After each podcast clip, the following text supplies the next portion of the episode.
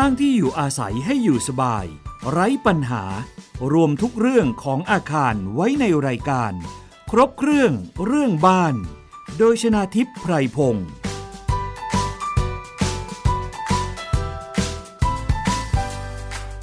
สวัสดีค่ะ คุณผู้ฟังคะขอต้อนรับเข้าสู่รายการครบเครื่องเรื่องบ้านทางวิทยุไทย PBS นะคะ อยู่กับดิฉันชนาทิพไพรพงศ์ค่ะ ฟังพร้อมกันอีกหลาย ๆ สถานีเลยนะคะ ไม่ว่าจะเป็นสถานีวิทยุเสียงสื่อสารมวลชน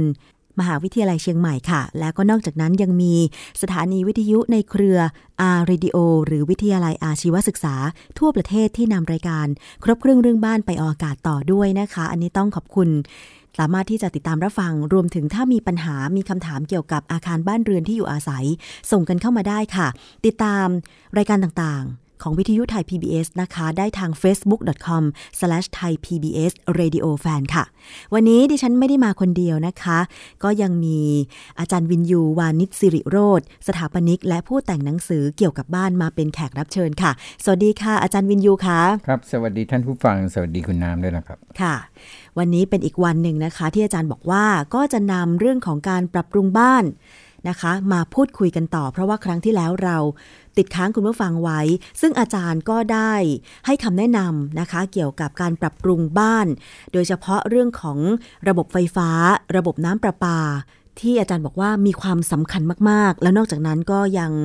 แนะนำวิธีการแก้ไขปัญหาห้องน้ำมีกลิ่นจากประสบการณ์ตรงของการปรับปรุงอาคารของอาจารย์ด้วยนะคะ ครับ จริงๆเอ่อตอนนั้นเราพูดกันว่าเราจะมีแค่ 3 หัวข้อ ใช่ไหมครับ คือไฟฟ้าน้ำแล้วก็ความสวยงามค่ะแต่ปรากฏว่าหลังจากออกอากาศไปแล้วก็กลับไปคิดอีกทีบอกเออจริง ๆ มันมีเรื่องสำคัญอีกสองเรื่องนะครับ ซึ่งจริง ๆ อยากจะมาถ่ายทอดวันนี้มาคุยกันวันนี้นะครับก็คือเรื่องโครงสร้างกับเรื่องน้ำรั่วอืมนะครับสำคัญมากอากจาลายรย์เป็นอาจจะเป็นเรื่องเริ่มต้นก่อนไฟฟ้าก่อนน้ำอีกนะครับ ค่ะ ก็จริงๆ โครงสร้างเนี่ยเรามี ใช้คำว่าประเทศเราโชคดีแล้วกันนะครับ เพราะโครงสร้างของอาคารส่วนใหญ่ของเราเนี่ยเป็นระบบคอนกรีตเสริมเหล็กนะครับเราไม่ค่อยนิยมที่จะใช้โครงสร้างที่เป็นเหล็กเหมือนต่างประเทศนะครับ อย่างที่เข้าใจกันหนึ่งก็คือสาเหตุที่เราไม่นิยมโครงสร้างเหล็กเนี่ยก็คงเป็นเพราะว่าประเทศเราอากาศชื้นมากนะครับ แล้วก็เรามีความแตกต่างระหว่างอุณหภูมิตอนกลางวันกับตอนเย็นค่อนข้างเยอะนะครับ เพราะาแดดตอนแดดที่ เผาตอนกลางวันเนี่ยก็จะทำให้โครงสร้างเหล็กเนี่ยมีการขยายตัวค่อนข้างเยอะนะครับ แล้วก็พอตกกลางคืนเนี่ยการหดตัวของโครงสร้างเหล็กเนี่ยจะก่อให้เกิดความรำคาญให้กับผู้อยู่อาศัยค่อนยังไงข้างเยคะอะมันมีเสียงครับอุ้ยจะสัเหล็งกเกตเนี่ยนะคะอาครัจาบรย์จะสังเกตว่าบ้านเอ่อยุคใหม่นะครับอย่างอย่างบ้านที่ผมเคยซื้อนะครับหมู่บ้านจัดสรรซึ่งโครงเหล็ก หลังคาจะเป็นโครงเหล็ก ตอนกลางคืนมันจะมีดังเสียงตอนที่มันหดตัว แล้วตอนแรก ๆที่ไปอยู่ก็ตกใจ มันนะครับดังยังไงอาจารย์ มันจะดังเหมือนมันลั่นอะ มันลั่นนะครับ มันมีตั้งแต่อีดอาร์ตอย่างเงี้ยอะไรเหรอทำนคะองนี้ มันมีตั้งแต่น้อยๆ จนทั้งเยอะนะครับ ก็ขึ้นอยู่กับวันนั้นเนี่ยอากาศมีอุณหภูมิแตกต่างกันเยอะแค่ไหนนะครับโอเค เรื่องนั้นคงไม่ใช่เป็นปัญหานะครับ เพราะว่าการออกแบบเราสามารถแก้ไขหมายถึงว่า อาจจะแก้เรื่องความลำคาญได้ไม่ร้อยเปอร์เซ็นแต่เรื่องของความแข็งแรงไม่มีปัญหาอะไรค่ะ แต่ปัญหาใหญ่ของโครงสร้างเหล็กก็คือเรื่องสนิมนะครับ เพราะว่าความชื้นสูงเนี่ยมันทำให้เหล็กเป็นสนิมค่อนข้างเยอะอ๋ออ่าแล้วก็มีโอกาสก่อให้เกิดความเสียหายให้กับตัวโครงสร้างเหล็ก ดังนั้นสิ่งที่เราป้องกันเสมอก็คือการเรื่องของการทาสีกันสนิมค่ะนะครับ ซึ่งก็เป็นปัญหาเหมือนกัน เพราะว่าขึ้นอยู่กับช่างเนี่ยเขาจะทาสีกันกันสนิมได้ครอบคลุมทุกพื้นที่หรือเปล่านะครับ อืมอันนี้ก็เลยเป็นประเด็นที่ทำให้บ้านเราไม่ค่อยนิยมเอาโครงสร้างเหล็กมาทำบ้านหรืออาคารเป็นโครงสร้างหลักนะครับค่ะก็อาจจะที่เห็นอยู่ก็จะมีแค่โครงสร้างหลังคาอืมประเทศไหนนิยมใช้โครงสร้างเหล็กอาจารย์แถพวบกไหนประเทศคะญี่ปุ่นนะครับ ยุโรปอะไรอย่างนี้นะครับค่ะเขาก็เนื่องจากมันเร็วนะครับ แล้วก็จริง ๆ แล้วมันเบากว่าโครงสร้างคอนกรีตเสริมเหล็กอ๋อเหรอคะครับ น้ำหนักมันเบากว่า หมายถึงว่าเมื่อเทียบกับความแรงแข็งแรงเท่ากันค่ะนะครับ เช่นอาคารสูง 20 ชั้น เมื่อเทียบน้ำหนักต่อ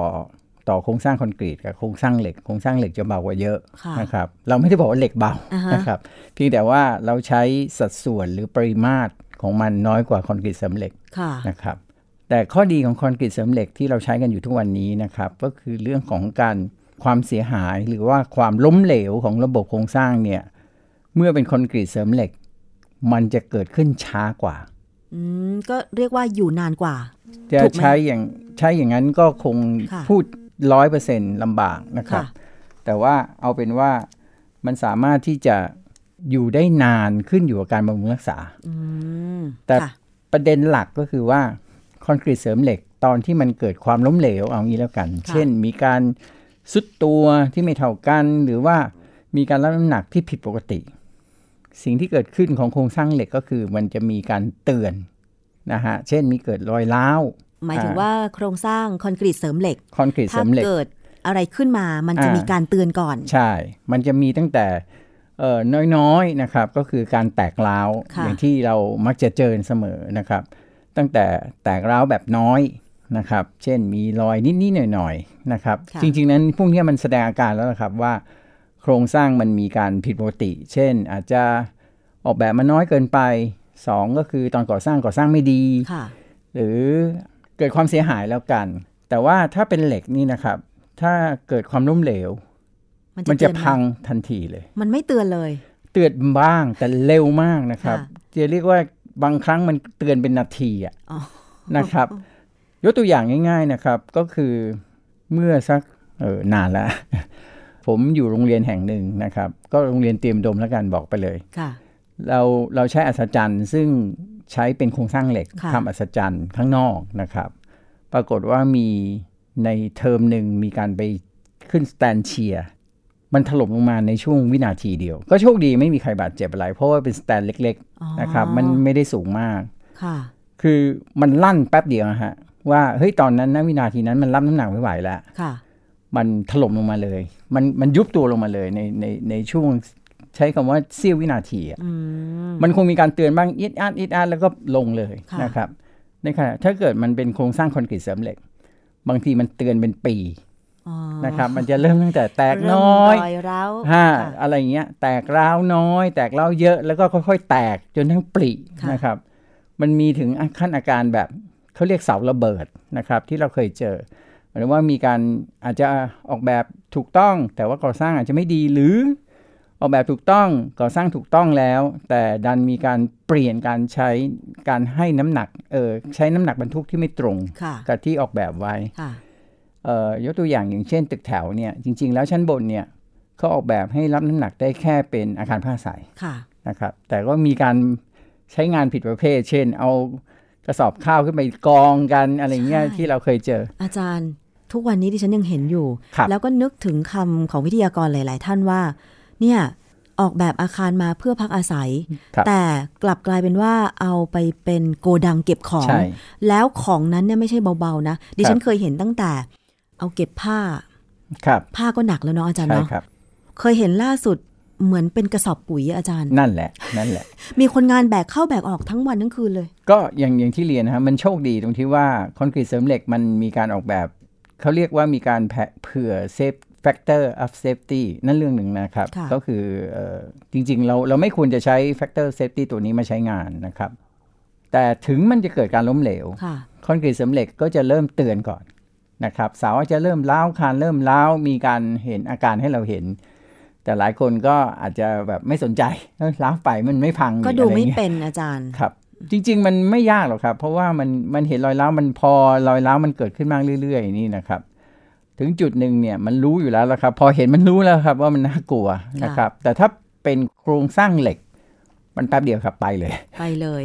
มันเตือนไม่มีอาการจจะแค่ไม่กี่นาทีอ่าแล้วก็อย่าถงล่มมากก็เลยเป็นวันนะครับ มันเริ่มเริ่มเริ่มงอเริ่มอะไรแล้วแล้วแต่นี่นะครับ แต่ว่าส่วนใหญ่โครงสร้างเหล็กมันจะเขาเรียก fail นะครับ failure ในในภาษาที่เราคุยกัน ก็คือ failure ในช่วงเสี้ยวนาทีเสี้ยววินาทีนะครับ ก็เป็นโชคดีของประเทศเราที่เราใช้คอนกรีตเสริมเหล็กค่อนข้างเยอะค่ะนะครับ ก็ ถึงจะเป็นอย่างนั้นก็ตาม ถ้าเราเห็นอาการนะครับ ซึ่งอาการที่ดูง่ายที่สุดก็คือการแตกร้าวค่ะนะครับ การแตกร้าว การหลุดล่อนของคอนกรีต เช่น หลุดจนกระทั่งเอ่อเห็นเหล็กเส้นที่อยู่ข้างใน อันนี้เป็นอันตรายหมดทั้งสิ้นค่ะรอยแตกร้าวที่มากกว่า 5มิลลิเมตรหรือครึ่งเซนก็เป็นอันตรายทั้งสิ้นนะครับอืมแต่ก็อีกละครับ วิธีดูก็คือดูว่าเนื่องจากคอนกรีตเสริมเหล็กเรามักจะมีการฉาบปูนทับปิดไปปิดผิวคอนกรีตเสริมเหล็กค่ะดังนั้นต้องดูว่ารอยแตกนั้นเกิดขึ้นที่ผิวฉาบปูนหรือผิวคอนกรีตหรือเปล่าค่ะเมื่อไหร่ก็ตามที่รอยแตกร้าวเกิดขึ้นที่คอนกรีตเสริมเหล็ก ที่ผิวคอนกรีตเสริมเหล็กต้องต้องแยกระหว่างผิวผิวปูนนะครับผิวปูนฉาบอันตรายทั้งสิ้นอืมนะครับค่ะเพราะคอนกรีตเสริมเหล็ก ตัวเนื้อคอนกรีตเริ่มแตกอันตรายทั้งสิ้นค่ะนะครับ ถ้าแตกตั้งแต่ 5มิลขึ้นไปนี่ถือว่าอันตรายแล้วต้องซ่อมใหญ่อืมนะครับ เพราะฉะต้องนั้น ถ้าจะปรับปรุงอาคารเก่า เช่น ไปซื้ออาคารเก่ามาอืมเพื่อจะทำสำนักงานหรือพักอาศัยก็ตามเนี่ย วิธีการสังเกตว่าอาคารนั้นเนี่ยโครงสร้างมีปัญหาหรือไม่อย่างไร แนะนำยังไงคะอาจารย์ ดูรอยร้าวก่อนเลยครับรอยร้าวอย่างเดียว ดูรอยร้าวก่อนค่ะเลย แล้วก็วิเคราะห์ให้ได้ว่าเป็นรอยร้าวของของของโครงสร้างหรือเป็นแค่ผิวปูนฉาบ แต่ถ้าสมมุติว่าเจ้าของเดิมมีการปรับปรุง เช่นทาสีฉาบปูนอะไรใหม่ทำให้ปิด รอยที่มีอยู่อะไรอย่างเงี้ย ซึ่งเราเองอาจจะมองด้วยตาเปล่าไม่เห็น อาจารย์คิดว่า สักพักมันจะโชว์เองครับ ต้องทิ้งระยะเวลาครับในการสักที่พัจะกเข้ามันไปดูรอบที่ใช่สองครับรอบที่สามใช่ไหมใช่คะครับสักพักมันจะ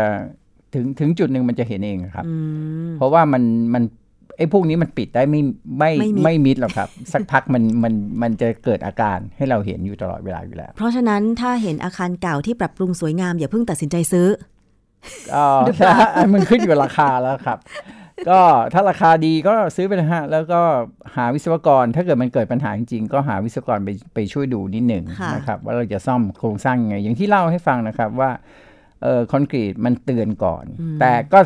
มีทั้งข้อดีก็ข้อเสียค่ะคอนกรีตพอเกิดปัญหาเนี่ยการซ่อมมันก็ยากกว่าคอนโครงสร้างเหล็กอืมนะครับมันยากกว่าโครงโครงสร้างเหล็กแน่ๆนะครับเพราะว่ามันเป็นองค์ประกอบ2ส่วนรวมกันก็คือเหล็กกับ คอนกรีตค่ะนะครับ ก็ต้องใช้ผู้เชี่ยวชาญถ้าเกิดถึงจุดที่มันอันตรายมากอืมๆนะครับ ก็เรื่องเรื่องโครงสร้างก็คงต้องวิเคราะห์กันนะครับ ต้องพิจารณา เรื่องที่2คือเรื่องน้ำรั่วค่ะนะครับน้ำรั่วก็ก่อปัญหาหลายเรื่องนะครับ นอกจากเรื่องความสวยงามแล้วทำให้ความสวยงามลดนะครับทำให้เกิดเชื้อราทำให้เกิดคราบนะครับ ถ้าการรั่วนั้นเกิดขึ้นกับ โครงสร้างคอนกรีตเสริมเหล็ก เช่นที่พื้นโดยเฉพาะที่พื้นดัดฟ้าค่ะเรามักจะเห็นเสมอในตึกแถว ใช่ เพราะว่าตึกแถวเรามักจะทำหลังคาเป็นคอนกรีตเสริมเหล็กนะครับ ก็มักจะพื้นนี่มาก่อนละนะครับ ก็จะมีรอยซึม พอซึมสักพักเหล็กมันก็จะระเบิดนะครับเขาเรียกเหล็กระเบิดนะครับ ก็คือเหล็กมันเป็นสนิมจนทั้งแต่คืออ่าทำให้ผิวคอนกรีตแตกออกใช่มารูดออกมาเลย อันนั้นต้องต้องซ่อมแน่นอนนะครับ แต่ว่าถ้ามันเกิดที่ ขึ้นแค่ที่พื้นเป็นจุดยังไม่ได้เป็นอันตรายมาก แต่ถ้าเกิดมันเกิดที่คานหรือเสาเนี่ยมันจะเป็นอันตรายสูงค่ะนะครับ เพราะพื้นเนี่ยก็ก็ต้องซ่อมกันไปนะครับ สิ่งแรกที่ต้องทำก็คือทำไงก็ได้ให้น้ำมันเลิกรั่วก่อนให้มันหยุดรั่วก่อนนะครับ ถ้าเป็นเอ่ออาคารที่เป็นหลังคาคอนกรีตเสริมเหล็ก ก็ต้องซ่อมโดยการใช้วัสวัสดุกันซึม ทาข้างบนนะครับอย่าไปซ่อมข้างล่าง คือซ่อมข้างล่างไงก็เอาไม่อยู่ค่ะต้องมีการซ่อมบนด้านบน คือต้องป้องกันน้ำไม่ให้เข้าคอนกรีตก่อนที่ ก่อนที่น้ำจะเข้าคอนกรีตเนี่ยเราต้องป้องกันก่อนนะครับ หลายคนก็พยายามไปทาข้างล่าง ซึ่งไม่มีประโยชน์อะไรนะครับ ถ้าไอ้ทาตัวข้างบนด้วยข้างล่างด้วยจะดีไหมอาจารย์ ไม่มีประโยชน์หรอกครับ ไม่มีเหรอคะฮะไม่มีประโยชน์คืข้าองล่าถ้างป้องแทบกันข้างบนได้ก็ก็จบจบ นะเลยครับ มันไม่มีประโยชน์อะไรที่ไปทำอะไรข้างล่างอืมข้างล่างก็คือถ้ามันรุนแรงนะครับ เช่นเหล็กเห็นเห็นรอยเออเรียกว่าเห็นเหล็กเสริมที่มันเป็นสนิมเลย ค่ะ แล้วระเบิดแล้ว อันนี้คงจะต้องคุยกันยาวนะครับ แต่แค่เห็นน้ำซึมอะไรเงี้ยเราก็ควรจะเอ่อป้องกันข้างบนค่ะ ให้จบ แล้วก็ช่วงผ่านหน้าฝนก็จะรู้ว่าโอเคเออที่เราทำไว้ ประสบความสำเร็จหรือเปล่านะครับค่ะ แต่ว่าการสำรวจเออรอยน้ำรั่วอาจารย์ บางทีก็อีกนั่นแหละครับที่เจ้าของเดิมอะ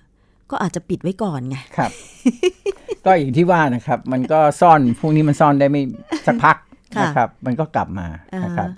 ก็อย่างที่สำนักงานที่ผมปรับปรุงเพิ่งทำไป เราก็เจอรอยคราบแล้วก็เป็นเอ่อเรียกว่าคราบน้ำฝนแล้วกันเหลืองค่ะๆ ก็โชคดีที่มันยังไม่ไปทำลายตัวโครงสร้างหลักค่ะนะครับ ผิวปูนฉาบผิวอะไรก็ไม่มีการแตกเราก็ใช้วัสดุทากันซึมข้างบน ไปซ่อมข้างบนเสีย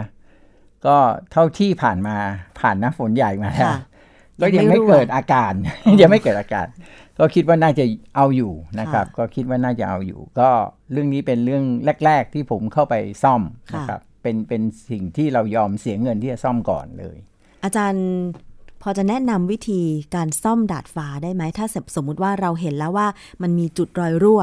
ครับแล้วก็มีคราบน้ำให้เห็นอยู่อะไรอย่างเงี้ยครับค่ะ ต้องทำยังไงหนึ่งสองสามก็จริงๆแล้วเอ่อถ้าไปใช้ผลิตภัณฑ์ของบริษัทที่เขามีมาตรฐานนะครับเขาก็จะมีขั้นตอนของเขาค่ะเอ่อขั้นตอนง่ายๆ แรก ๆ ก็คือว่าหนึ่งเขาต้องทำความสะอาดผิวเดิมให้สะอาดก่อน ด้วยก่อนการอาจะฉีดน้ำแรงดันสูงอะไรก็แล้วแต่หรือขัดนะครับค่ะซึ่งส่วนใหญ่จะไม่ค่อยขัดแล้วครับ เพราะว่าใช้แรงงานเยอะอืมจากนั้นพอเราให้ผิวแห้งนะครับ ซึ่งจริงๆก็คือห้ามทำหน้าฝนนั่นเองค่ะเออโดยเฉพาะหน้านี้หน้าทำนะครับ หน้าหน้าที่หน้าแรงเรียก ใช้เรียกหน้าแรงดีกว่าไม่เรียกหน้าหน้าหนาวนะอ่าฮะไม่หนาวเพราะไม่ค่อยหนาวเท่าไหร่ ร้อนน้อยหน่อยอะไรอย่างเงี้ยนะครับค่ะแต่ว่าไม่มีฝนนะครับ โดยเฉพาะแต่เราก็บอกว่าไม่มีฝนที่ทีว่าเมื่อกี้เพิ่งตกเมื่อเมื่อสองวันก่อนก็ตก ใช่นะครับตอนนี้ฤดูการแปลเปลี่ยนแปรแปรแปรปปรรววนนไปหมดมากแล้วแปรปรวนมากน่าค่ะกลัวมากอ่าเอาเอาว่าเอาเป็เป็นนหน้าว่าแรงเป็นหน้าแรงเราก็ฉีดใช่ไหมฮะฉีดน้ำแรงดันสูงทำความสะอาดผิวทั้งหมดค่ะให้สะอาดนะครับ แล้วก็รอให้แห้งแล้วก็ เริ่มทำระบบกันซึมนะครับระบบกันซึมก็จะมีหลายประเภทนะครับ ถ้าพูดเรื่องนี้ก็อาจจะอีกสักรายการหนึ่งนะครับ เอาเป็นว่ามันมีเอ่อระบบแบบทานะครับ ระบบแบบปูผิวนะครับ แล้วก็เป็นระบบแบบเอ่อจริงๆแล้วมีสองระบบแหละ มีทากับแบบปูปูผิวเป็นแผ่นค่ะนะครับ ก็แต่ระบบทาก็จะมีวัสดุหลายแบบนะครับ เยอะแยะไปหมดเลย ถ้าถ้าพูดไปก็คงยาวมาก แล้วก็ระบบปูผิวเนี่ยจะค่อนข้างแพงค่ะนะครับ แล้วก็ทุกคนทุกคนขายคนขายก็จะบอกว่าของฉันดีกว่าอีกอีกจากอีกระบบหนึ่งเสมอนะครับ แต่เอาเป็นว่าประสบการณ์ตรงปัญหาใหญ่ของการทำการซึมแล้วล้มเหลวค่ะเกิดจากช่างครับ ไม่ใช่ผลิตภัณฑ์ ไม่ใช่ผลิตภัณฑ์ ผลิตภัณฑ์จะมีส่วนน้อยมากนะครับ เช่นเอ่อแผ่นเนี่ยเราก็เคยระบุ ผมเคยระบุในอาคารขนาดใหญ่ เราก็คิดว่าแผ่นเนี่ยระบบแผ่นที่ปูไปเนี่ยเหมือนเสือค่ะน้ำมันนี่นะครับค่ะแต่จริงๆ เราเรียกเสือน้ำมันไม่ได้น่าเกลียดนะครับ เอาเป็นว่าค่อนข้างแพงนะฮะแพงกว่าเสือน้ำมันแน่นอน ก็จะเป็นวัสดุตัวหนึ่งคล้ายๆ แผ่นแผ่นยางนะครับ เราก็เลยระบุหน้าค่อนข้างกว้างค่ะแล้วก็คาดหวังว่าความที่กว้างเนี่ยรอยต่อจะน้อยค่ะปรากฏว่าไอ้รอยต่อนี้แหละครับ เป็นจุดรั่วนะครับเพราะว่าการติดตั้งไม่ดี อ๋อก็จริง ๆ แล้วการเลือกแผ่นยางเพื่อปูกันซึมครับควรจะเลือกหน้ากว้างไว้ก่อน คือให้มันรอยต่อให้มันน้อย น้อยที่สุดอ่าให้เท่ามันที่น้จะอยน้ที่อยสุดได้ก็เหมือนเราเราปูอะไรก็ปะต้องตามนะครับค่ะสิ่งที่เป็นจุดอ่อนก็คือตะเข็บ รอยต่อนั่นเออ่างก็ตะเข็บก็จะมีตั้งแต่ใช้น้ำยาทาให้มันติดค่ะใช้ความร้อน หรือใช้แค่อีกระบบหนึ่งที่เขาใช้ก็คือมีหมุด นะครับ มีหมุดมีย้ำอะไรอย่างนี้นะครับค่ะก็เยอะแยะนะครับ เป็นทุกคนก็จะบอกของเขาดีสุดอะอืมแต่จริงๆแล้วล้มเหลวสุดก็คือเกิดจากคนอ่านนะครับ เพราะว่ามันเอออะไรนะความผิดพลาดของมนุษย์ทำให้เกิดปัญหาที่สุดอยู่แล้วค่ะก็แนะนำว่าต้องคุมเองค่ะนะครับ ถ้าเกิดเป็นบ้านตัวเองก็ขึ้นไปคุมคุณภาพของความสะอาดนะครับ การติดตั้งได้ตามระบบก็อาจจะต้อง เรียกเจ้าของผลิตภัณฑ์เนี่ยถ้าเกิดเจ้าของผลิตภัณฑ์ไม่ทำให้ค่ะนะครับมีการใช้ผู้รับเหมาเป็นคนติดตั้ง อาจจะต้องขอเขาเรียกนะคู่มือวิธีการติดตั้งของเขาแล้วก็ไล่เลยครับค่ะหนึ่งสองสามทำอะไร แล้วถ้าช่างพูดว่าไม่มีใครเขาทำกันอ่าฮะก็ต้องบอกว่าไม่รับค่ะนะครับ ถ้ามันมีขั้นตอนของเจ้าของผลิตภัณฑ์ระบุอยู่แล้วว่าต้องทำหนึ่งสองสามสี่ก็ต้องทำหนึ่งสองสามสี่ค่ะ นะครับ ช่างทุกคนมักจะบอกว่าไม่เห็นมีใครเขาทำกัน ก็ก็เหนื่อยครับ ช่างไทยเราก็จะเป็นลักษณะนี้เสมออืมครับ เพราะฉะนั้นถ้าเกิดเราได้ยินช่างผู้รับเหมาบอกกับเราว่า ไม่มีใครเขาทำกันหรอกวิธีการนี้ใช่เราก็สามารถเอาคู่มือขั้นตอนครับวิธีการทำของเจ้าของผลิตภัณฑ์ครับให้เขาดูได้ว่า ถ้าไม่มีใครทำแล้วทำไมเจ้าของผลิตภัณฑ์ถึงใช่แนะนำให้ทำงั้นวิธีง่ายที่สุดและลด การถกเถียงโต้ต่อล้อต่อเถียงนะครับ ให้เอาวิธีการนั้นน่ะคุยกันตั้งแต่ก่อนจ้างอืมว่าขั้นตอนเราต้องการแบบนี้ค่ะ คุณจะคิดราคาเท่าไหร่ไม่รู้แหละ ก็คิดตามนี้ค่ะ ดังนั้นตอนที่เราจะตรวจงานคุณเราจะตรวจตามนี้ค่ะนะครับ ดังนั้นคุณจะมาอ้างนู่นอ้างนี่ว่าเฮ้ยไม่ทำตามนี้ไม่ได้ค่ะ คุยให้ชัดเจนเป็นรายลักษณ์อักษรให้เขาเซ็นรับหรืออะไรก็แล้วแต่ว่าเราจะทำตามนี้ค่ะ ด้วยเงินที่คุณชาร์จผมเท่านี้คิดเงินผมเท่านี้ ผมจะทำตามนี้ ถ้าคุณไม่รับก็โอเคไปหาเจ้าอื่นอะไรก็แล้วแต่ ค่ะ อาจารย์แล้ววิธีการที่จะเขาเรียกว่าให้รอยต่อมันแนบชิดติดกันเพื่อไม่ให้มันมีเอ่อช่องว่างให้น้ำรั่วล่ะคะครับการซึมแบบแผ่นเนี่ยค่ะเขาใช้ใช้วิธีไหน ก็มีอย่างที่เล่าให้ฟังก็มีตั้งแต่การทาน้ำยาเหมือนทากาวอะครับค่ะแล้วก็ ปะเข้าไปค่ะกับอีกบางระบบเขาก็จะใช้ตัวรีดความร้อนอืมรีดเหมือนให้มันละลายค่ะนะครับผิวแล้วก็ข้างล่างแล้วละลายให้มันเป็นเนื้อเดียวกันอ๋ออีกระบบหนึ่งคือเย็บเหมือนหมุดค่ะเหมือนเหมือนเราเย็บผ้าเย็บผ้าฮะเย็บผ้าก็คือให้สองแผ่นมาอย่างนี้ แล้วก็เย็บเข้าไป ให้มันเหมือนตะเข็บอ๋อให้มันตีเหมือนตีตะเข็บอะไม่ใช่ให้มันเกยกันแล้วก็เย็บ ใช่ให้มันให้มัน ให้มันเอ่อมาซ้อนทับแล้วเหมือนเหมือนเหมือนตะเข็บผ้าค่ะนะครับ เหมือนเราเย็บจากเย็บผ้าใช่ เหมือนเราทำเสื้อกันฝนอะค่ะนะครับ แต่คงไม่ใช่เอาเอาได้มาเย็บแบบนั้นอืมเขาก็จะมีหมุดมีระบบของเขามีตัวประกบที่เป็นโลหะสองแผ่นประกบกัน แล้วก็เย็บเข้าเข้ารูป แล้วก็ค่อยเย็บลงบนบนพื้นที่ค่ะครับซึ่งวิธีการทำให้แผ่นกันความชื้นมันติดกันเนี่ย ที่อาจารย์อธิบายมาคือ ถ้าทำด้วยฝีมือดีๆ มันได้สามารถทุกระบบ กันน้ำได้ทุกระบบ ใช่อืมปัญหาใหญ่อย่างที่ว่านะครับ ระบบกาวเขาก็บอกว่าเนี่ยเขาแนบสนิทนะครับ ก็ก็ตามหลักการถูกไหมฮะ เหมือนเราทากาวเนี่ยปัญหาก็คือทากาวไม่ทั่วอือหือมือสกปรกตอนทา ประหยัดกาว มือสกปรกตอนทา อันนี้ปัญหาใหญ่นะครับค่ะก็ทำให้กาวไม่ทำงาน เพราะว่าเจอฝุ่นที่อยู่ในมือของช่าง เพราะว่ามือสกปรกมากไม่ไปล้างนะครับ ในระหว่างทากาวอะไรอย่างเงี้ยมันก็มีปัญหาหมดอืมหรือการเย็บหมุดเราก็บอกเฮ้ยทุกอย่างมือสกปรกหน่อยไม่เป็นไร แต่ดันเย็บไม่ถูกวิธี หรือเย็บไม่ได้ สมมุติว่าเขาบอกว่าต้องใส่หมุดทุกระยะ 10 เซนก็ไปทำ20 เซนอะไรอย่างนี้นะครับ หรือใส่อุปกรณ์ไม่ครบอ่าเห็นไหมมีเยอะแยะ การใช้รีดความร้อนเราก็บอกอ่ามือมือมือไม่ต้องสะอาดมากก็ได้ แต่ปรากฏว่าความร้อนไปไม่ถึงอืมอ่าตั้งความร้อนไม่ถึงค่ะไม่รอให้เอ่อเครื่องจักมันรแนบกันก่อนเออให้ให้ให้อุณหภูมิถึงจุดก่อนค่ะหรือเออเราก็ตรวจไม่ได้ว่าเฮ้ยมันมันติดกันไหมค่ะนะครับมันมันครบถ้วนร้อยเปอร์เซ็นตามพื้นที่ที่เราที่เราแค่เรียกว่าเหมือนเหมือนรีดเตารีดอะฮะค่ะ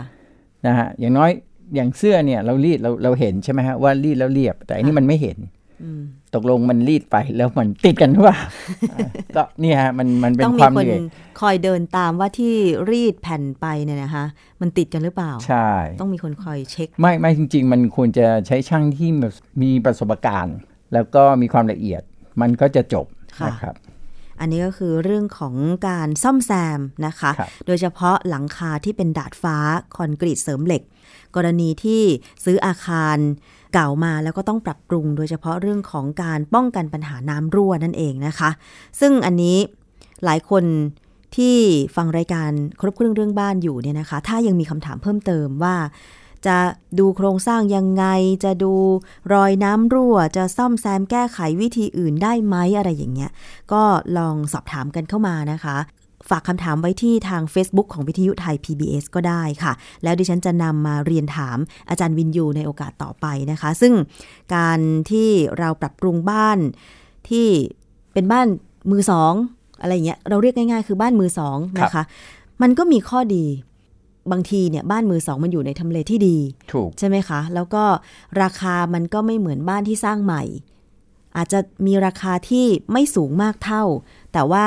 ตอบโจทย์ในชีวิตอะไรหลาย ๆ อย่างด้วยเหมือนกันนะคะอาจารย์ครับนอกจากโครงสร้างน้ำรั่วแล้ว เรื่องของความสวยงามครับอาจารย์ก็เราจะพักกันครู่หนึ่งก่อนดีไหมฮะดีครับ เผื่อว่าคุณผู้ฟังจะได้พักนะคะ แล้วก็ฟังเพลงเพราะๆกันก่อน แล้วเดี๋ยวช่วงหน้า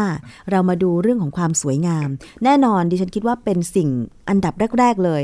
ที่เจ้าของบ้านเนี่ย เมื่อมีการปรับปรุงบ้านก็ต้องอยากให้บ้านสวยงาม ทีนี้มันจะสวยงามแบบไหนล่ะ แบบที่ประหยัดงบ แบบที่ มีความแข็งแรงด้วย หรือเราจะออกแบบตามใจตัวเอง แต่ว่าขัดใจคนในบ้านได้ไหมอะไรอย่างเงี้ยนะคะ เดี๋ยวช่วงหน้ากลับมาคุยกันค่ะ คุณกำลังฟังรายการ ครบเครื่องเรื่องบ้าน ทางวิทยุไทย PBS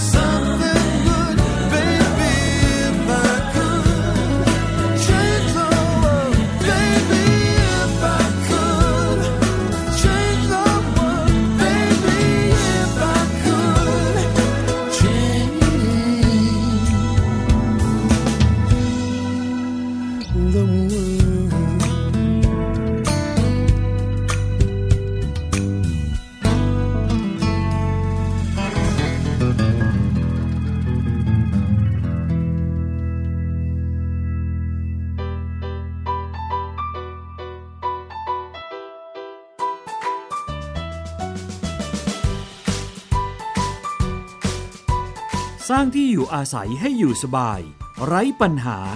รวมทุกเรื่องของอาคารไว้ในรายการ ครบเครื่องเรื่องบ้าน โดยชนาทิพย์ไพรพงศ์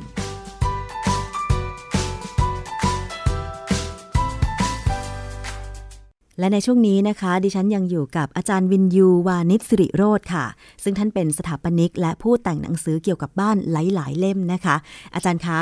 ในช่วงที่ 2 นี้เรามาพูดคุยเกี่ยวกับเรื่องของการปรับปรุงบ้าน มาดูเรื่องของความสวยงามกันบ้าง อาจารย์จากประสบการณ์ที่ผ่านมาตอนที่อาจารย์ปรับปรุงอาคารเนี่ยอาจารย์มีการวางแผนออกแบบเรื่องความสวยงามยังไงบ้าง ก็จริงๆแล้วเเนื่องจากตึกที่เราใช้เป็นตึกค่อนข้างเก่านะครับอายุ 30 ปีอัพเราก็ไม่ได้คิดว่าเราจะใช้เอาเอาภายนอกก่อน เนื่องจากภายนอกมันเป็นตึกแถว มันก็เลยหน้าหน้าไม่ได้ใหญ่มากค่ะนะครับก็หน้า 4 เมตรกว่า แล้วก็สูง 4 ชั้นกว่านะครับ เราก็เลยคิดว่าเราจะหาอะไรมาทำเป็นวัสดุบุผิวอีกชั้นหนึ่งแทนค่ะนะครับ ภาษาทางสถาปัตย์เราเรียกว่า rain screen rain ที่แปลว่าฝน rain screen rain screen นะครับ ก็คือฝนกันฝนนะค่ะเป็นผนังกันฝนแล้วก็ให้มันสวยงามด้วย โดยที่ก็จะทำให้เปลี่ยนเขาเรียกเปลี่ยนหน้าตาไปเลยนะครับ หลายคนกลับมาคนที่เป็นเจ้าของตึกที่ให้เราเช่าก็กลับมาพอเห็นหน้าตาก็บอกหุ้ยหน้าตามันไม่เหมือนเดิมเลยนะครับก็ก็นั่นเป็นหลักการที่เราเราแก้ไขนะครับ ว่าอาคารเราอยากให้ทันสมัยขึ้น แล้วก็ใช้เรียกว่าเป็นผนังอีกชั้นหนึ่ง ผนังภายนอกอีกชั้นหนึ่ง ซึ่งระบายอากาศได้ ในขณะเดียวกันก็สามารถทำให้หน้าตาดูทันสมัยขึ้นนะครับ เลนส์สกรีนที่เราใช้ก็คือเราเรียกว่า metal expanded metal นะครับ ภาษาไทยก็คือเหล็กฉีกนั่นเองนะครับ แต่เป็นอลูมิเนียมนะครับ เพราะว่าเราไม่อยากมีปัญหาเรื่องสนิมค่ะแล้วก็ใช้เป็นอลูมิเนียมฉีกนะครับ ก็เป็นชิ้นใหญ่พอสมควร ก็เสียเงินไปค่อนข้างเยอะ แต่ทั้งนี้ทั้งนั้นในที่สุดแล้วเราก็ยังต้องทาสีอยู่ดีนะครับค่ะเพราะว่าผิวเดิมเนี่ยเออหมดอายุหมดแล้ว สิ่งที่เราคำนึงถึงนะครับ ถ้าเราจะใช้งานทาสีนะครับ เพื่อทำให้อาคารเราใหม่ขึ้นค่ะหลักการแรกก็คือว่าเราต้องทำความสะอาดผิวเดิมให้ดีก่อนอืมนะครับก็คือกระเทาะสีเดิมออกให้หมด ไม่จำเป็นครับอ้าวแล้วทำความสะอาดยังไงคะอาจารย์ เอ่อใช้ขัด นะครับใช้ขัดแต่ว่าช่างก็มักจะไม่ค่อยชอบนะครับ เพราะว่าเหนื่อย ต้องออกแรงต้องออกใช้มือแรงขัดหรือเครื่องขัดอาคือจารย์เออไม่ใช้เครื่องก็ดีครับ แต่ว่าอาจจะรุนแรงไปนิดหนึ่งนะครับ ข้อแนะนำอันอันแรกเลยก็คือ แปลงที่ใช้ขัด ห้ามใช้แปลงโลหะค่ะ ต้องใช้นะครับแปรงต้องแบบใช้ไหนแปลงพลาสติก พลาสติกเท่านั้นครับแล้วจริงๆ เราไม่ต้องขัดจนทั้งแบบโอ้ยสีหลุดเกลี้ยงเลยนะครับ สิ่งที่เราขัดเนี่ยเราขัดแค่ เนื้อสีเดิมที่มันไม่ติดค่ะนะฮะเช่นพองออกมาอะไรพวกเนี้ยก็เอามันออกให้หมดอ๋ออ่่าคือคือส่วนที่มันไม่ติดอะนะครับ ที่มันแบบคลุคลุคละเอ่อคละมันหลุดคราบมันหลุดด้วยตัวมันเองอยู่ำตาแล้วหลุดอ่าอันอันที่หนึ่งสองก็คือเขาเรียกว่าสีเป็นฝุ่น เอาฝุ่นสีพวกเนี้ยออกไปให้หมดค่ะ จริง ๆ มันล้างน้ำแป๊บเดียวมันก็หมดละนะครับ แล้วก็สกปรกคราบสกปรกทั้งหลาย ส่วนสีที่มันติดแน่นอยู่แล้วเขาไม่ต้องไปยุ่งกับมันค่ะ นะครับเพราะไม่มีความจำเป็นที่เราจะต้องไปลอกสีที่มันติดแน่น ก็ปล่อยนะครับมันทิ้งไว้อย่างนั้นแล้วใช่ก็ทับด้วยวัสดุใหม่ ทับด้วยวัสดุใหม่ หรือถ้าเกิดจะทาสีทับนะครับเอ่อแนะนำว่าต้องทาสีรองพื้นปูนเก่าค่ะ แต่อีกละช่างไทยก็จะไม่ค่อยชอบทำไมคะ ขั้นตอนมันเพราะเยมัอะนเหนียวอ้าวเหรอคะสีรองพื้นปูนเก่าเนี่ยมันเกาะผิวที่มีคุณภาพแย่ ๆ ได้ดี อืมอ่า อันนี้หลักการนะครับค่ะมันคล้ายๆ กาวนิดๆนะครับ มันก็เลยค่อนข้างเหนียวค่ะมันมันทายากเหนื่อยอ๋อกินแรงเหรนะอครับ อาจารย์อาจารย์พูดถึงคือปรับปรุงผิวภายนอกอาคาร หรือข้างในด้วย ข้างในก็ต้องทำเหมือนกัน เหมือนกันครับอ๋องานงานสีจริง ๆ แล้วหลักการคือต้องทาไอ้ยต้องล้างให้สะอาด ยอมรับโดย ดุษฎีเลยนะครับ ว่าผมไม่ได้ทำขบวนการนี้เลยที่ตึกตัวเอง เพราะต่อรองช่างไม่ได้ทำไมนะครับคะเขาไม่ทำเขาบอกว่าถ้าถ้าจะทำแบบนั้นเขาคิดอีกราคาหนึ่งค่อนข้างสูงอ๋อแล้วเราก็เลยใช้วิธีลองรูปนะฮะหลักการไม่ไม่ลองเอาไปใช้ก็ได้นะครับ แต่เราก็เสี่ยงนะครับ ต้องเรียนว่าเสี่ยงมาก รูปสีเก่า ถ้ามันไม่ไม่ช็อกกิ้งมากคำว่าช็อกกิ้งหมายถึงว่าเป็นฝุ่นเป็นมากฝุ่นมากอ่ติดจแล้นวติดมือเรามาอ่เนี่ยเหรอคะแล้วหลุดอะไรอย่างนี้นะฮะโอ้โหรูปทีหลุดล่วงอะไรอย่างเงี้ยค่ะ ก็แสดงว่าสีที่ทาเนี่ยยึดติดค่อนข้างดี ยังดีอยู่ครับแล้วทาก็เลทับยไปทาอะไรทับก็ปเลยไม่เสียหาย ก็เราเจอพื้นที่หนึ่งทาเสร็จไม่ไม่เกินเดือนรุดเป็นแผ่นๆเลยครับอ๋อเพราะว่าผิวผิวเดิม เอาไม่อยู่ค่ะผิวเดิมอ่าสีสีใหม่ที่ทาไปรุดเป็นแผ่นๆเลยอืมก็เลยต้องซ่อมเฉพาะบริเวณบริเวณนั้น ก็จริงๆจะถามถามผมจริง ๆ ผมก็คุ้มนะค่ะเพราะว่าผมซ่อมอยู่แค่แอเรียเดียว พื้นที่เดียวนะครับค่ะที่เราเจอปัญหาเรื่องสี ก็ต้องเสี่ยงนิดนึงนะครับ แล้วก็ด่าตัวเองเหมือนกันว่าทำไมเราไม่ทำตามขั้นตอนที่ถูกต้อง อาจารย์ถ้าสมมติว่าเราปรับปรุงห้องอย่างคอนโดมิเนียมอย่างเงี้ยครับซึ่งห้องไม่ใหญ่มากครับเราสามารถขัดสี ออกเองได้ไหม ได้ครับจโดริยงๆ แล้วหาเราซื้อทำเองได้อุปกรณ์มาทำใช่เองได้ D- DIY ได้เลยนะครับอืมเออผมเรียนอย่างนี้ผมเองกำลังวางแผนจะทาสีห้องเพดานห้องน้ำใหม่เองค่ะ เพราะว่ามันเป็นเชื้อราหมดละนะครับอืมแล้วกะว่าจะทำเองค่ะ แต่พื้นที่มันไม่ใหญ่มากนะครับ ก็เลยคิดว่าจะทำเองได้ แต่ว่าก็ช่างใจอยู่เหมือนกันว่าเหนื่อยแน่ มันต้องเหนื่อยมาก ๆ เพราะว่าเราคงอยากได้ ผลงานที่ดีค่ะนะครับเพราะเราเป็นบ้านเราเองอ่าฮะดังนั้นเราเราจะทุ่มเทมากกว่าช่างแน่นอนอืมเราก็จะเข้าทุกซอกทุกมุมเราขัดทุกเรื่องนะครับค่ะก็กำลังวางแผนอยู่ ว่าจะทำเมื่อไหร่ดี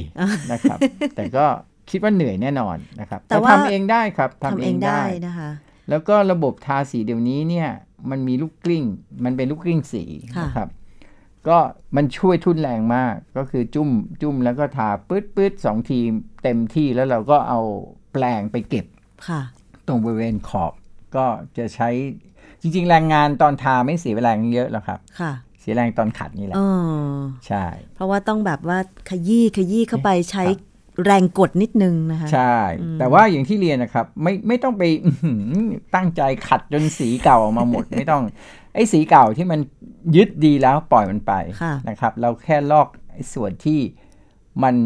มันจะหลุดอยู่แล้วอะให้มันหลุดออกมาให้หมดนะครับอืมค่ะ อีกประเด็นหนึ่งคือห้องคอนโดมิเนียมอย่างที่คุณน้ำพูดนี่นะครับ เชื่อว่ายุคยุคเมื่อสักสิบปีที่แล้วนะครับเขาไม่ทาสีกันละอืมใช่ไหมฮะค่ะไม่ไม่ทราบห้องคุณน้ำเป็นไง ยังไม่ถึงสิบปีเจ็ดปีอาจารย์ เป็นวอลเปเปอร์หรือเปล่า ไม่ใช่ค่ะ เป็นทาสีแล้วเป็นฮะทาสีค่ะ เรียนเลยนะครับ โชคดีที่เป็นสีค่ะ เพราะว่าวอลเปเปอร์ทาไม่ได้อ๋อทาสีทับไม่ได้ ต้องติดวอลเปเปอร์ลงลงไปเท่านั้นอ๋อถ้าแล้วเราห้องเดิมเป็นวอลเปเปอร์ถ้าจะเปลี่ยนใหม่ก็ต้องลอกของเก่าออกใช่แล้วก็แปะของใหม่แล้วแปะเท่านั้นของใหม่ใช่จะทาสีทับวอลเปเปอร์มันจะไม่ได้ อันหนึ่งทับวอลเปเปอร์ไม่ได้อยู่แล้ว ถึงทับได้ก็ไม่ได้อย่างที่เราอยากได้คือสีเนียนค่ะสองถ้าเราลอกวอลเปเปอร์ออกแล้วทาสี มันจะเป็นด่างหมดเลยครับ เพราะว่ากาวกาวของวอลเปเปอร์นั้น มันจะทำให้ผิวเนี่ยด่าง มันไม่เรียบใช่ไหมใช่คะอาครับจารย์ ดังนั้นโอ้เราเราต้องถ้าเป็นวอลเปเปอร์ต้องวอลเปเปอร์ต่อไป โชคดีโชคดีที่ห้องดิฉันทาใช่สีนะใช่คะ ใช่ ก็เลยคิดว่าจะทาสีตอนเนี้ยเองห้องผมเป็นวอลเปเปอร์ไม่รู้จะทำยังไงนะครับค่ะก็คือต้องลอกวอลเปเปอร์ออกนะครับอืมก็เหอันไหนนื่อยอันไหนเหนื่อยกว่ากันอาจารย์ ผมว่าวอลเปเปอร์เหนื่อยกว่าวอลเปเปอร์เหนื่อยกว่าก็กว่าจะลอกลอกตัวเก่าได้ เพราะว่า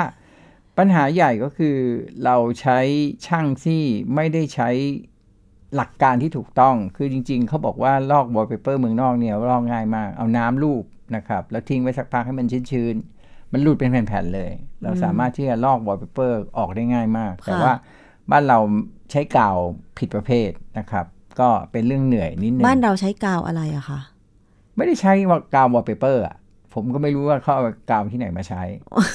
กาวลาเท็กซ์เป็นเนี่ยลาเทกอะไรอย่างนี้ ซึ่งซึ่งลอกด้วยน้ำลำบากอ๋อนะครับมันก็จะแบบใช่พอโดนน้ำไปปุ๊บ มันจะเริ่มเหนียวเหนียวใช่เหนียวเหนียวๆแล้วจะอกแกะออกก็ไม่ออก จะติดก็ไม่ติดอะไรอย่างใช่เงี้ยแล้วแล้วที่แย่นั้นคือพอฉีกปั๊บแล้วมันจะมันจะขาดแล้วแล้วส่วนที่มันขาดติดผนังก็เอาไม่ออก เป็นด่างอีก อะไรอย่างอืนี้มนะครับค่ะก็นี่ค่อนข้างเหนื่อย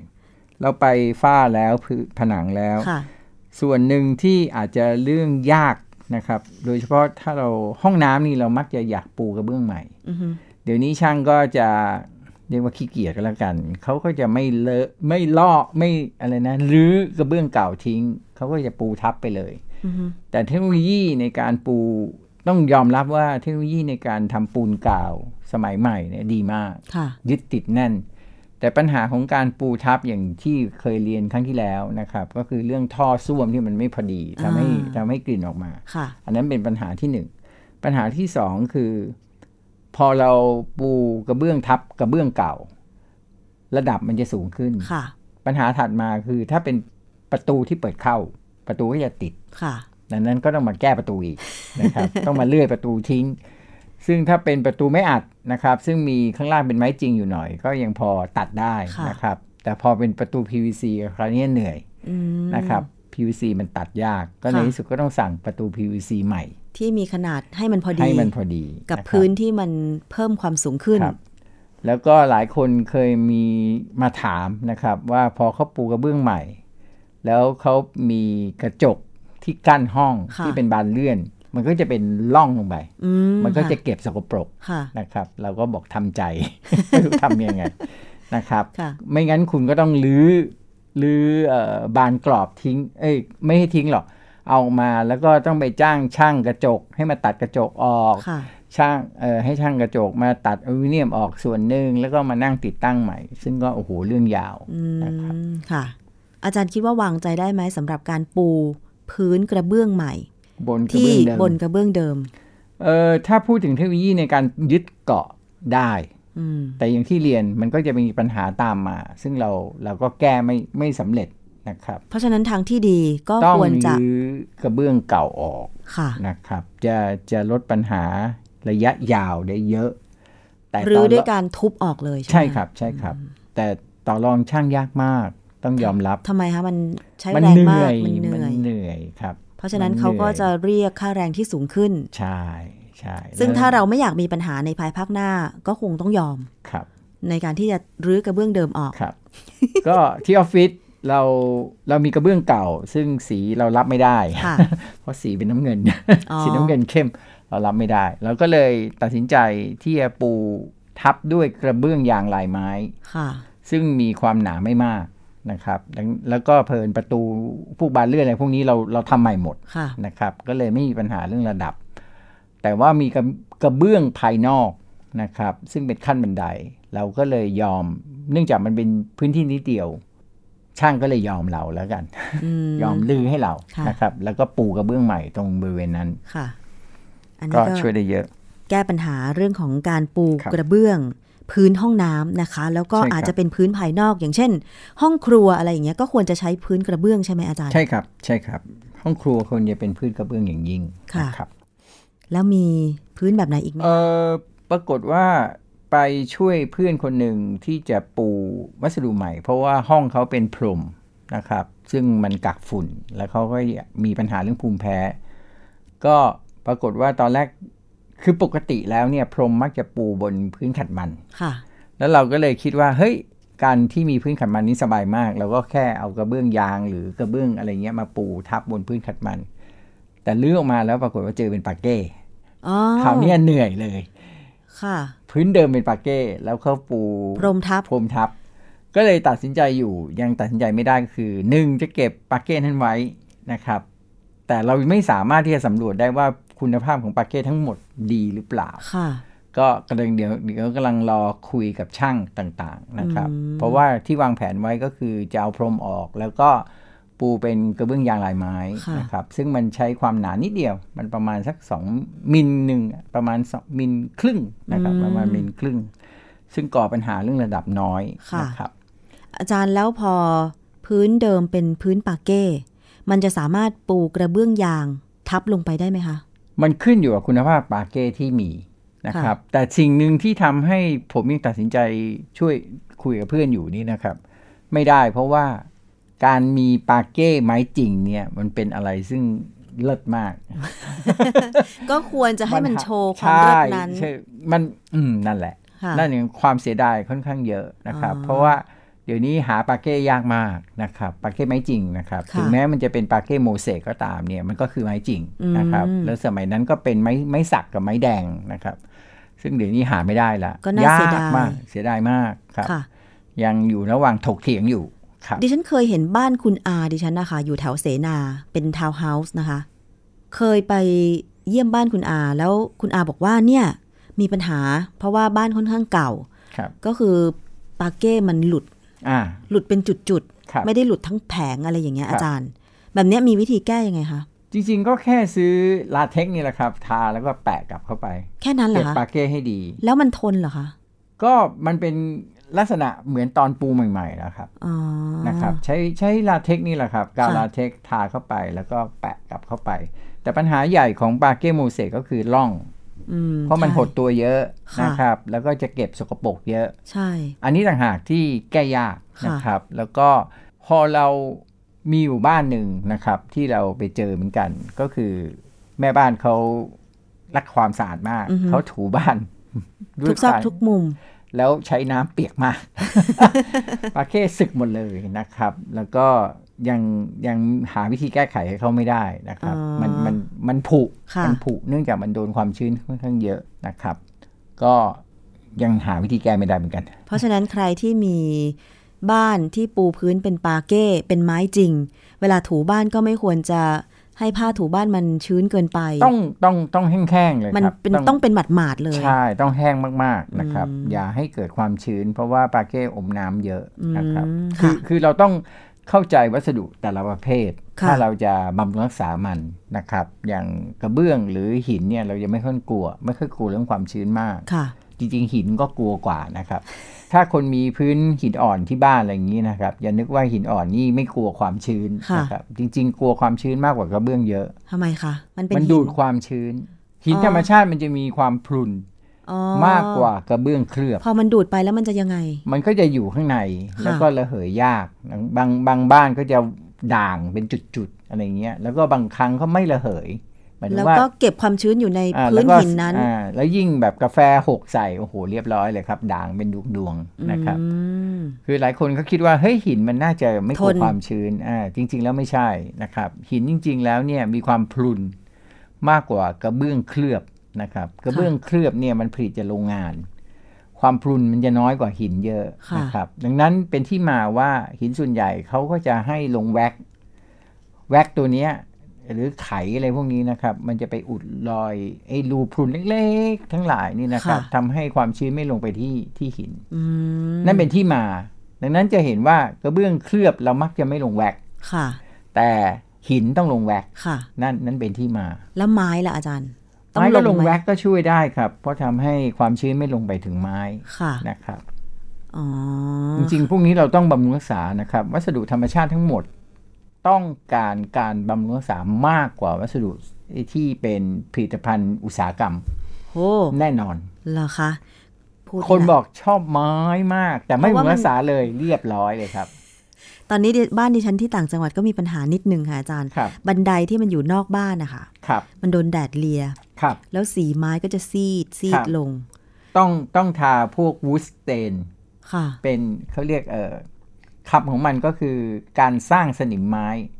สร้างสนิมไม้วูดสเตนคำว่าค่ะสเตนแปลว่าสนิมค่ะแต่จริงๆแล้วมันไม่ใช่สนิมหรอกครับ ความหมายของคำว่าสเตนกับคำว่าสนิมของไทยมันต่างกันเยอะอือฮึมันคือพยายามทำให้มีเนื้อของสีเข้าไปซึมเข้าไปอยู่ในไม้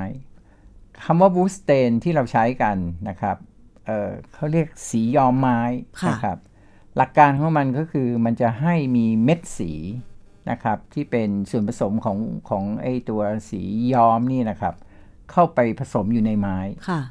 แล้วเป็นตัวรับแดดอะไรก็แล้วแต่ที่จะเข้ามาหามัน แล้วให้มันหมายถึงว่าให้มันเสื่อมสภาพเร็วแทนการเสื่อมสภาพของไม้อ๋อดังนั้นเป็นที่มาว่าวูสเตนเนี่ยสัก2ปีหรือปีหนึ่งเนี่ยต้องทาต้องทาสทับเข้าไปม่ำเสใหมม่อสม่ำเสมอออแล้วมันก็ดีกว่า หลายคนก็บอกว่าเฮ้ย เราก็ใช้ไอ้โพลียูริเทนนะฮะทาเลยเพราะว่าที่บ้านโอ้โหข้างในที่ทาแล้ววับเลยค่ะกันทั้งความชื้นกันทุกอย่าง ก็เลยเอาไอ้เนี่ย ไปทางนอกเขาคิดว่าเอ้ยข้างในยังแบบอื้อหือทนเงาทาวันบทนทานเงาวับทนทานกรีดไม่เข้าค่ะนะครับ แข็งมากผิวแข็งมาก ปรากฏว่าพอไปทาปั๊บเจอแดดเรียบร้อยเลยครับ แตกเหรอแตคะกหมดนะครับช็อกกิ้งเป็นฝุ่นอ๋อแล้วทำให้ไม้ที่เราสวยๆกลายเป็นไม้ไม่สวยไปค่ะ หลักการของการรักษาเนื้อไม้ภายนอกนะครับ ไม่ทาสีน้ำมัน ซึ่งเราไม่ชอบ เพราะว่ามันเหมือนทับลายไม้หมดเลยอืมแต่จริง ๆ สีน้ำมันเนี่ยช่วยรักษาไม้ดีสุด เพราะว่ามันเหมือนผิวเคลือบปิด แต่ว่าพอเป็นโพลียูริเทนใสเขาบอกว่าเฮ้ยเห็นเนื้อโชว์เนื้อไม้ไม้ แต่ว่าความใสของมันเนี่ยมันไม่สามารถป้องกันรังสี UV จากแดดได้อืมก็เลยเกิดผลิตภัณฑ์ที่ 3 ก็คือวูสเตนนะครับ ซึ่งมันจะเข้าไป ซึมเข้าไปในเนื้อไม้ โดยการเอาเม็ดสีเนี่ยเข้าไปในเนื้อไม้ แล้วค่ะให้เม็ดสีเนี่ยเป็นตัวป้องกันรังสี UV ที่จะทำลายเนื้อไม้อืมแต่มันจะละลายน้ำค่ะ โดนพอฝนสาดอ่โดนมาฝนก็สดน้ำเออสีไม่จะซีดค่ะ ดังนั้นสิ่งที่ต้องทำในในการรักษาเนื้อไม้ก็คือต้องทาเป็นระยะระยะอ๋อน่าจะใช่แล้วค่ะอาจารย์ เพราะว่าโดนแดดแล้วก็โดนฝนสาดเป็นบางครั้ง เพราะว่าเป็นบันไดนอกบ้านใช่ครับแล้วก็มี ราวบันไดด้วยที่ซีพวกดเนี้ยต้องทาบูสเตนอาการของซีดถัดจากนั้นมันจะเริ่มแตกค่ะ ใช่ดังใช่นั้นต้องรีบทาก่อนมันจะแตกอ๋อนะครับค่ะ ก็เสียดายไม้อยู่เหมือนกันนะคะ เพราะว่าเป็นไม้จริงก็หายาก ไม่มีแล้วครับ ไม่มีแล้วครับ นะคะอะนี่คือเรื่องของการปรับปรุงบ้านนะคะ คงจะได้ข้อมูลกันไปเยอะทีเดียว ไม่ว่าจะเป็นเรื่องของการปรับปรุงด้านความสวยงามนะคะ ผนังภายนอก ผนังภายใน พื้น ห้องน้ำพื้นในส่วนต่างๆของบ้านนะคะ รวมถึงการสำรวจน้ำรั่วสำรวจโครงสร้างแล้วก็การปรับปรุงนะคะ คิดว่าหลายท่านที่ฟังรายการครบเครื่องเรื่องบ้านอยู่ในตอนนี้ ก็น่าจะนำไปใช้ได้นะคะ ถ้าเกิดว่าใครจะปรับปรุงบ้าน แต่ว่าถ้ายังมีคำถามอยู่ส่งมาได้นะคะ ที่รายการครบเครื่องเรื่องบ้านทางวิทยุไทย PBS ค่ะ เข้าไปที่ Facebook เลย facebook.com/thaipbsradiofan จะส่งตรงถึงดิฉันทางกล่องข้อความก็ได้นะคะค่ะ อาจารย์วินยูคะท้ายนี้จะมีเรื่องอะไรมาส่งท้ายคุณผู้ฟังอีกบ้างคะ หรือว่ายังมีเรื่องอื่นๆที่เราไม่ควรจะมองข้ามในการปรับปรุงบ้าน ก็จริง ๆ เรื่องน้ำรั่วผม ลืมประเด็นไปอันหนึ่งก็คือเรื่องของน้ำรั่วที่เกิดจากท่อประปาอ๋อนะครับค่ะกับพวกท่อระบายน้ำต่างค่ะๆนะครับ จริง ๆ อาการพวกนี้มันมันสำรวจไม่ยากนะครับ อย่างเช่นน้ำประปาเนี่ย เราปิดน้ำทั้งบ้านหมด แล้วลองดูว่ามิเตอร์ยังเดินอยู่เปล่านะครับ ถ้ามิเตอร์น้ำยังเดินอยู่ก็แสดงว่า น้ำรั่วในบ้านอืมนะครับ ซึ่งแน่นอนเราต้องรีบแก้ เพราะว่าไม่งั้นเราก็จะจ่ายค่าประปาไปเรื่อย โดยที่ไม่ได้ใช้น้ำเรื่องนี้ก็เป็นอีกประเด็นหนึ่งเหมือนกันที่น่าสนใจนะครับ อีกเรื่องหนึ่งก็คือพวกท่อที่เป็นท่อระบายน้ำทั้งหลายนะครับ ท่อส้วมอะไรพวกนี้นะครับค่ะแต่อาการพวกนี้เกิดเร็วครับ เพราะเราจะเห็นทันทีกับอาการหรือว่าได้กลิ่นได้อะไรเพราะมันเป็นน้ำที่ไม่สะอาดค่ะนะครับ ก็พวกนี้จริง ๆ ซื้อบ้านเดิม บ้านมือสอง เป็นเรื่องน่าสนใจนะครับ แต่ว่าบ้านเราเนี่ยตลาดนี้ไม่ค่อยใหญ่เท่าไหร่นะครับ เพราะเราจะมีประเด็นเรื่องของบ้านเดิมไม่ค่อยอยากอยู่กันนะครับ เพราะหนังผีเราเยอะ เป็นปัญหา บางทีนะครับอาจารย์มีคำถามอย่างนี้ด้วยนะ บ้านยังใหม่ๆ บ้านยังสวยๆอยู่เลยทำไมมาขายในราคาที่ไม่สูง ราคาถูกแบบนี้ล่ะ มันมีเหตุอะไรหรือเปล่าอะไรอย่างเงี้ยนั่นแหละใช่ไหมคะนั่นแหละบางทีดิฉันเห็นโฆษณา เห็นประกาศขายบ้าน เจ้าของขายเองอืมที่ไม่อยู่เพราะว่าไปซื้อบ้านใหม่ที่หลังใหญ่กว่าเดิม อะไรอย่างเงี้ยคือ ต้องให้เหตุผลว่าทำไมถึงไม่อยู่บ้านหลังนี้แล้วครับเผื่อว่าคนจะถามอะไรอย่างเงี้ยครับอาจารย์อาจารย์เคยเจอไหมก็เป็นปกติอะครับ เพราะเราหนังผีเรารุนแรงไปหน่อย เหมือนกับว่าบางทีจะประกาศขายคอนโดครับถามว่าทำไมถึงขาย อ๋อ จะไปซื้อทาวน์เฮาส์อ่าพอจะขายทาวน์เฮาส์ถามว่าทำไมถึงขายไปอยู่คอนโด ไปอยู่บ้านเดี่ยวเอาไปอยู่บ้านเดี่ยว ที่ใหญ่ขึ้นอะไรครับอย่างเงี้ย อันนี้ก็น่าจะเป็นเหตุผลที่พอฟังได้ ผมขายบ้านเดี่ยวเพราะว่าให้ต้องการจะไปอยู่คอนโด ใช่ เพราะว่าขับรถไม่ไหวแล้ว วันละสองสามชั่วโมงไม่ไหวจริงๆนะครับก็เป็นเหตุผลที่แตกต่างกันออกไปใช่ครับนะคะ ซึ่งวิถีชีวิตคนเมืองทุกวันนี้ ก็มีหลายท่านที่เป็นเหมือนอาจารย์นะครับ เพราะว่า ถ้าให้ดิฉันไปซื้อบ้านเดี่ยวนอกเมืองหรือชานเมือง ดิฉันก็ไม่ไหวเหมือนกัน ทุกวันนี้ก็อาศัยอยู่คอนโดนั่นแหละครับถึงห้องมันจะเป็นสี่เหลี่ยม แต่ว่าบางทีมันก็ยังเดินทางสะดวกสบายกว่าใช่ครับนะคะ ค่ะ วันนี้ต้องขอบพระคุณมากเลยค่ะ อาจารย์วินยู วานิชสิริโรจน์นะคะ สถาปนิกและผู้แต่งหนังสือเกี่ยวกับบ้านหลาย ๆ เล่มที่มาพูดคุย และก็ให้คำแนะนำเกี่ยวกับเรื่องของการปรับปรุงบ้านนะคะ เดี๋ยวโอกาสต่อไปอาจารย์เรียนเชิญไว้ล่วงหน้า ถ้าอาจารย์มีประเด็นอะไรที่น่าสนใจ หรือว่ามีประสบการณ์ตรงอะไรอยากจะมาเล่ายินก็ดีครับเชิญได้ที่รายการครบเครื่องเรื่องบ้านนะคะ ครับยินดีครับ ขอบคุณค่ะ ครับสวัสดีครับค่ะเอาละค่ะคุณผู้ฟังคะ วันนี้เวลาของรายการหมดลงแล้วนะคะ ขอบคุณสำหรับการติดตามรับฟังค่ะ ดิฉันชนะทิพไพรพงศ์พร้อมกับรายการครบเครื่องเรื่องบ้านต้องลาไปก่อน สวัสดีค่ะ